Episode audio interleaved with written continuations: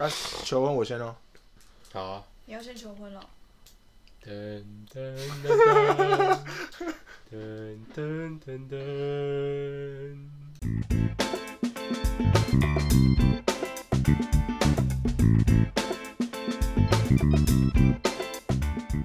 欢迎收听理由博，我是 Ryan。我是王五。我是土狗。哎，最近有什么要分享的事情吗？我我先讲，我先讲。我最近呢，身边有一些同学求婚。那我们高中同学就一群都是打球的，然后呢，其中就有两个都最近求婚，一个是分别是来自台北的林先生，以及大平林的沈先生。那这边消耗图他们。哦，那那个后山皮的张先生，后山皮的张先生哦，嗯，可能再过不久吧。那延吉街的李先生嘞？延吉，延吉街的李先生哦，今天很积极在问大家是怎么求婚的，然后怎么去找那些婚礼场地的。我相信他应该要很早就开始预备这个，虽然尽管他现在没有对象。那你呢？你最近有什么事要分享吗？我昨天去吃了 IKEA 的巧克力双麒麟，还有全家的。然后 IKEA 的巧克力就，那这样 IKEA 有叶配，我们要怎么办？为什么？IKEA 如果要给我们叶配怎么办？我会把它上后置，IKEA 巧克力就哔。啊，全家是什么口味？也是巧克力。那你知道 Seven 也是巧克力吗？但还没出啊，十几号？十十几号？十三还是十五号？这个上的时候应该就出了吧？对。哦，真的吗？对，你可以再挑去那个时候吃。最近 Seven 出的布丁冰淇淋蛮好吃的。我最近跟朋友经过 Seven 的布丁冰淇淋，又跑去进去吃一只。哎，那天是跟谁吃啊？黄先生。哦。木栅的黄先生。今天会不会 Q 太多人了？希望他们都会听到这段了。OK，如果有听到的话，记得留言刷一波六。所以今天是什么理由博？今天是旅游理由博，因为最近一次出国是我们三个一起去冲绳嘛，然后我们在那边待了一个礼拜。不得不说，哎，日本的空气就是特别的甜。是日本，不是中国，好不好？我说日本，日本，日本，日本的空气。我爱日本，日本大拇指。大好き。因为土狗是第一次去日本。那你有没有觉得你喜欢日本的哪里啊，或哪里是你觉得哎跟你想象中不太一样？我觉得他们街道蛮干净的，没有什么垃圾。哦，所以你的意思是说日本的垃圾非常稀少，比它的压缩机还要稀少。哦，还有呢？然后路面很平整，身为一个土木人，非常注重路面平整度。真的吗？路面很平整吧？毕竟我睡得很安稳，应该是真的。好，还有一个，嗯，我一开始去之前，我就已经有听说日本人可能英文沟通方面比较弱一点，但我没有想到比我想象中的弱很多。对吧？我们点餐的时候都直接拿着那个菜单，然后说 this one this one，然后他们他会给两份吗？他还会一脸问号的看着你。他给两份应该是因为你指了两次。最好是。他是用触控点餐的。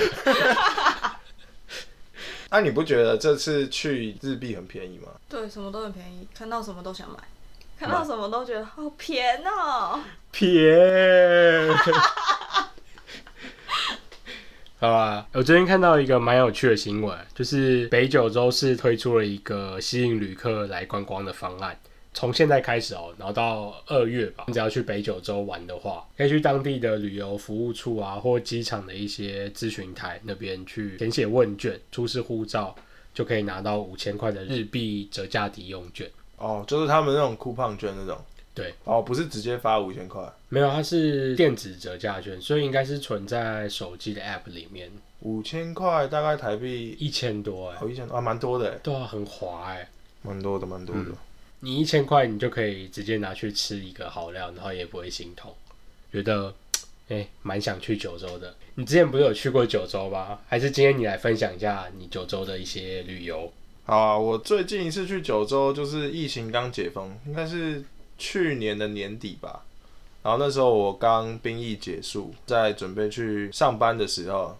过去九州是因为那时候刚复航，很多航线刚重新飞了之后，能开的线不多。然后我们那时候就挑了一个九州，就是是算是离台湾最近，就是相较于冲绳之外飞最近的一个地方。我们那时候大概去了五天吧，我记得。那你们对九州有什么印象吗？大部分人讲到九州，应该都是想到熊本熊吧？哦，黑色的那只熊超可爱的之前他有来我们公司过，然后我有给他拍照。你是什么公司的？是立本，我爱立本。哦，OK OK，所以他那个。那只熊本熊去你们日本的公司，然后去跟你们打招呼这样子。我不是日本公司，到此为止。原来原来，好好 OK。啊，我对九州印象的话，应该就是拉面吧。嗯，最有名应该就是博多拉面啊。然后因为台湾人普遍最常吃拉面口味，或者最先接触的，通常也都是豚骨。九州我记得是豚骨的有名的拉面之处。那你既然都提到豚骨拉面，那我要讲一个，就是在几年前吧，刚来到台湾一个最有名的拉面就是那个一兰拉面哦。然后它其实的发源地在九州，然后它现在的本店，我们那时候有去经过，嗯，它是一整栋，好像有五六层楼吧。然后所以它的总店就是其实就是在九州。哦，所以它是一兰拉面是从九州发源的。对，它是在从九州起源的。哦，起源。启动，不要 Q 这个啦。OK，好。可是为什么我们那次只有经过？因为我跟我朋友在台湾吃过一次一兰拉面，然后呢，我们两个觉得，嗯，台湾有更多值得去探索的拉面，所以我们那时候去了日本，就没有去吃了一兰总店。你说台湾有更多值得探索的拉面，像九啊，哇！你等下都要哔哔哔，我跟你讲哦。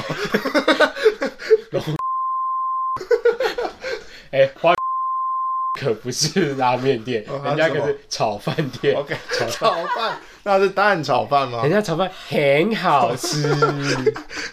OK，好好好，扯太远。那既然讲到拉面，我们就推荐一个我们去吃到那边觉得是非常道地的一个拉面，就是一双豚骨拉面。那时候我们大概是晚上十点半还是十一点吧？宵夜时间。对，它外面大概排了二三十个，全部都是刚下班的日本人。哦，末班车。对，算是就是他们可能末班车过了。那如果他们没达到末班车的话，是会去住同事家。吃拉面吧，哦，对，会吃拉面，对对对。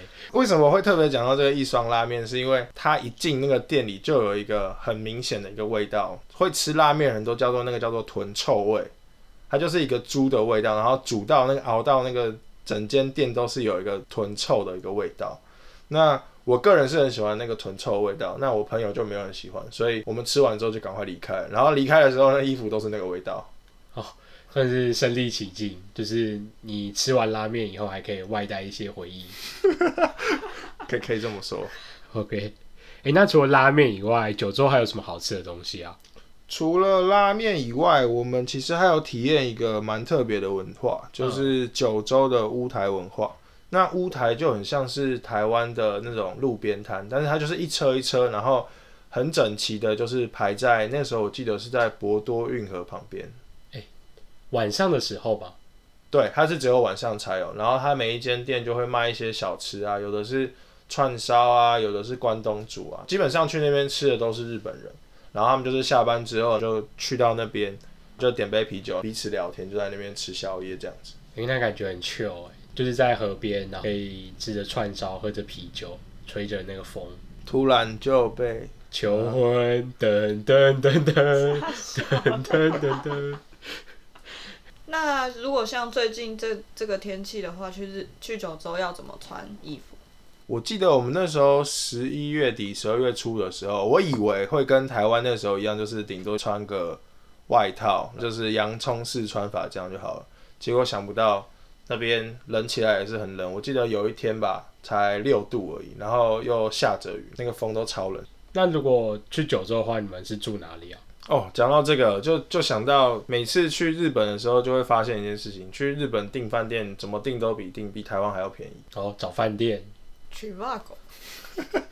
我就发现，就是我们那时候好像是住一个晚上才一千多块吧，是一整层，有厕所、有厨房，然后两张双人床，还还有沙发、电视，一个晚上好像只要一千五还一千六。那现在这种房型，如果我们要留在台湾国旅，可能不知道要三四千块。哦，投地死。对，被发现了。没办法，谁叫我们是日本人？所以我就发现，去日本其实住宿来说，相较起来都比台湾普遍来的便宜。哎，对，因为我们上次去冲绳的时候，我们住那个 Airbnb，然后我记得那间一个晚上才两千出而已，而且有四张，差不多四张单人床和一个沙发，很大的沙发床，所以至少它可以住个五六个人也 OK。两千块真的是超便宜，还有厨房。哦，对。所以他们住宿这么便宜，是因为汇率的关系，还是本来就这么便宜？我觉得应该都有吧。日本房价啊，可能就比台湾便宜，然后加上最近又汇率的关系，更便宜。嗯，便便啊。那在九州的话，你们是怎么移动啊？租车吗？还是？哦，讲到那个移动方式，我觉得这个也可以特别提一下，就是在九州那边，它很特别的是，它有很多很多不同种的列车。嗯，那像最新最新的就是叫他们叫做卡莫梅，是一个海鸥号。然后它就是整台车都是白色，在它车头那边还有一个很像机翼的感觉，就是很像它的翅膀。所以我记得像 r a p 给你的翅膀，好没？我记得就是在九州那边的电车很多种，如果你是一个铁道迷的话，你也可以去那边拍很多车头。像我那个朋友呢，上次就拍了很多车头回来。啊，对你还有扭那个列车的扭蛋，我觉得那超酷的。它是一个列车在风景区前面行驶的那个样子。可是我没有送给土狗哎，他不知道我们在说什么。为什么我没有？没关系，我们到时候会放在 IG 哦，大家记得去看贴文。OK，我觉得交通的话，大家可以去买那边不同的电车周游券，可以去体验到不同样式的电车样子。是不是还有什么复古的样子啊？我记得你们好像有走到车头前面。有，我们拍了很多车头啊，像有一天去那个很像台湾南投日月潭的地方吧，就是一个叫 一个叫游步院的地方，然后他就要搭一个整台车都是绿色的游步院之神。等一下，你把游步院跟日月潭比的话。可能会有人不开心，是日本人不开心还是我不确定。但是以下的言论都是由王武所分享，不是我，是我朋友讲的。他说我们搭那么远的车，就来到一个很像日月潭的地方。哦，好，你继续。好，OK。所以我觉得就是电车文化在九州是一个蛮特别的存在。所以如果有去的话，不止扭蛋，你还可以去体验很多不同的列车文化。哎，感觉很酷哎！就像我这种不是电车迷的人，因为我看到那个模型，它不是模型，它是一个算是公仔型的扭蛋样式啊，就是列车，然后和它的风景融合在一起，我觉得真的蛮好看的。那你知道为什么我只有送你没有送土狗吗？因为你只扭了两个而已。我我扭了五个，只有一个重复。没有关系，我扭了十个都重复，还扭不到。卡拉木酒的部分吗？对。那九州有什么好玩的啊？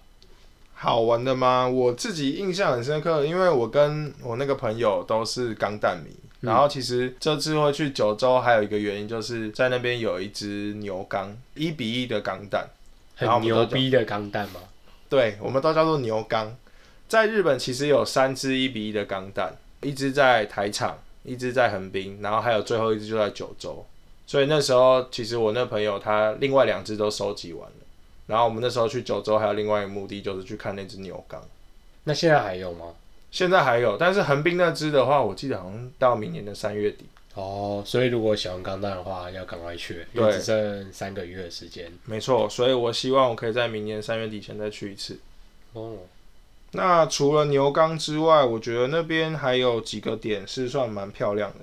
一个就是太宰府，那应该是我们第一天去的一个地方。它其实就是一个神社，不过它有很多的呃日本庭院的造景。我们去的那一天看到很多日本的小学生去那边毕业旅行，然后我觉得那是一个去九州一定要去的地方。毕业旅行吗？还是小学生？小学生的毕业旅行。那除了太宰府之外，我也蛮建议去熊本城的。在前几年，好像因为九州大地震之后，它有一定的损毁，但是这几年的时间，日本人它的修复速度其实蛮快，所以我觉得熊本城也是一个蛮值得去的地方。那除了看这些景点之外，我觉得自己也蛮推荐去它的那个 shopping mall。像我记得没错的话，九州有很多的 outlet，也有很多的 shopping mall。那那个 shopping mall 因为最近汇率的关系，所以其实你 shopping mall 逛起来就跟一般的 outlet 差不多。那我个人是蛮推博多运河城，基本上就是在博多车站附近走路就可以到的地方。我跟我那朋友花了很多时间在那边逛，主要大概就是这些可以分享给大家。哦，那九州有没有什么不推荐去的地方，或者有什么不推荐吃的？有，我自己不是很喜欢在长崎的牛肠锅，我自己个人不是很喜欢，但是我看很多人都会推荐去那边吃吃看。啊，对啊，因为我看很多人去九州推荐就一定要吃牛肠锅，哎，可能我们吃的那间不新鲜吧，吃起来很像橡皮筋。哦，是什么味道？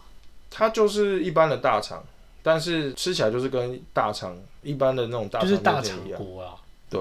汤底是什么？会加韭菜那些的吧？对，比较重口味的，有一点点像臭臭锅，但是它没有臭豆腐。所以一人一一人一锅。我们那时候是点一锅大的，然后一起分。哦，所以是也会加火锅料那种吗？就是好像还会再加肉片啊，加菜啊，就是基本上就是一般的火锅了。嗯，通常应该都是大锅啦，因为小火锅这种应该是比较属于台湾的料理方式。哦。嗯，哎，刚好查到这个。熊本熊，你最好给我放在你的贴我里面哦。哎，很可爱哎，它还有他的那个。你在说你自己吗？那还有没有什么不推荐去的地方？不推荐去的地方，诶，我自己印象蛮深刻的一个点是门司港。但我先说，我很喜欢门司港，只是那天是旅行的最后一天，然后本来就是按照原定的时间去。就我不知道为什么，就是呃，原本要前往门司港，我们都查好了那班列车突然停驶，然后后来才知道当天早上有人跳轨。如果是去这种比较远的地方，然后又只有一种交通方式的话，会有很多不确定的因素。还好我是去之前，而不是回来那个时候被取消，不然我可能会赶不及去搭飞机。哦，所以如果最后一天时间没有很充裕的话，就不要排太远的行程，会比较多机会发生一些意外啊。对，没错，就是可能你去比较远远的地方，可是你又没有其他的交通工具回来，就会比较麻烦。就排近一点啊，去逛逛奥莱啊，去机场附近吃吃东西啊，这样子。讲了这么多，那像土狗是第一次去日本嘛？Ryan 之前去日本有什么样特别的经验吗？诶，我有一次是自己一个人去日本。去哪里？去冲绳。为什么你要去疗伤？我记得那时候是就是刚失恋。那你有去坡上宫附近吗？坡上宫附近有什么东西？泡泡浴。哦，这我不知道。对 啊，你们应该当时候告诉我的，可可惜了。没有，因为当时候就是刚失恋，然后就想说啊，赶快找一个地方，然后于是我就隔一两个礼拜，我就订了机票，就飞去日本。我印象最深刻的是，当时候我就自己一个人去，然后我有买一个旅游的行程，是搭游览车去玩。结果我在第一站的时候下游览车的时候，就不小心扭到脚，超痛，然后后面后面都用跛脚在走，还好那是我最后一天。真的，在出去玩的时候，真的不要随便受伤，不然会很痛。哦，讲到这个受伤，我有一个蛮深刻经验的可以分享。我那时候跟我大学的室友去日本玩，然后我那时候一下飞机就开始有点人就开始有点不舒服，到饭店的地方 check in 之后就发现我开始发烧了，这样子。结果后来我就躺了第一天，到半夜的时候发现越来越严重，然后我的眼睛还肿起来。然后那时候我的室友就带我一起坐计程车，直接去医院挂急诊。结果发现日本的急诊室是不能直接进去挂急诊的。啊啊，不然嘞？他们的流程是一定要打电话叫救护车，由救护车去分配到每个医院，因为每个医院急诊室的配额是不一样的。哦，所以你当时候就在医院的时候，又再打了一次救护车。对，所以我们那时候呢，就到了急诊室门口，然后那个救护人员就不让我们进去急诊，因为他说他们的名额满了。那时候就在翻译的协同下，他就直接在门口帮我们叫一台救护车。那是我第一次坐上救护车，躺在上面绕了一圈，又回到同一个医院。结果连绕都没有绕，就是我就上了救护车，大概待了五到十分钟吧，然后我又被推了下来，因为原本在急诊室的那个人出院了，所以接着我就被送进去了。交替，对，交替啊，对，没错，就是交替。因为我记得我那时候很绝望，就是没办法呼吸到空气，然后眼睛又肿起来，还好就是大概只过了十分钟之后就被推到急诊室里面。就一验 A 流，太衰了吧！看出去玩得 A 流哎，那真的是你的问题，看我什么事？所以你整个大阪行唯一的记忆就是在急诊室。对，然后那时候就被推进急诊室，确认是 A 流之后，他们的流程是一定要有翻译才能去帮你诊断。后来其实只进去急诊大概一两个小时，吊完点滴之后就出院。我有问题，请问翻译从哪来的？哦，翻译那时候他说，要么一个是收费，要么就是找朋友。那个时候是我妈妈刚好有一个朋友在日本，他会讲日文，就直接帮我们做翻译。这么刚好在你附近哦？没有，他是用 Line。哦，不一定要本人，只要有办法沟通就好。对，不然他一定要帮你请一个翻译，然后那个翻译好像是分钟计费。哦，诶，诶，那你要不要分享一下你后续处理的那些流程，或是你应该有保保险吧？可以去申请那些理赔。有啊，那时候出去的时候好像保了医疗险，不过那时候保的额度是最低的。如果你没有住院只在急诊室的话，只能补助六千块。我记得我那一趟急诊之后拿到的缴费单总共是四万多块日币，换算下来大概是一万六千台币左右，那个时候的汇率。不过我觉得这边有一个可以提醒大家，就是。如果你出国，除了原本的自己额外的保险之外，你也可以用健保去理赔。你只要去提供你那时候去日本的相关证明，去健保局申请。我记得最多好像是可以申请到接近三千块，不无小补了。对，所以那时候大概花了一万六千多块吧，保险只回了接近一万块左右。嗯，还是可以啦。不过相关规定可能有变，因为毕竟是几年前的事情，大家还是可以上网查一下。但是就是有这个管道，可以再去多补贴一下自己的钱包损失，对。所以我之后去日本之后，我都会很仔细看那个理赔的项目，看理赔的是否住院，还是给只有在急诊室，还是他会写在医院待满几个小时为限。诶，那这个分享真的蛮重要的，毕竟大家都不希望出去玩的时候会发生什么意外，事先做好准备，或者是保什么保险啊，这样还是比较有保障的。在你出事的时候，还是可以有一个金钱的后援。今天分享这么多，我觉得还是推荐大家去日本玩啦。毕竟日本现在出去玩，CP 值应该蛮高的，汇率很便宜啊，还有他们的当地消费真的也算是蛮划算的。那我们今天节目就到这边，感谢大家收听到最后。如果有什么想说的话，都欢迎在 Apple Podcast 底下或 IG 留言。我是 Ryan，我是王五，我是土狗，李优波，我们下次见，拜拜。太突然，对不对？就像爱情来的一样，像龙卷风。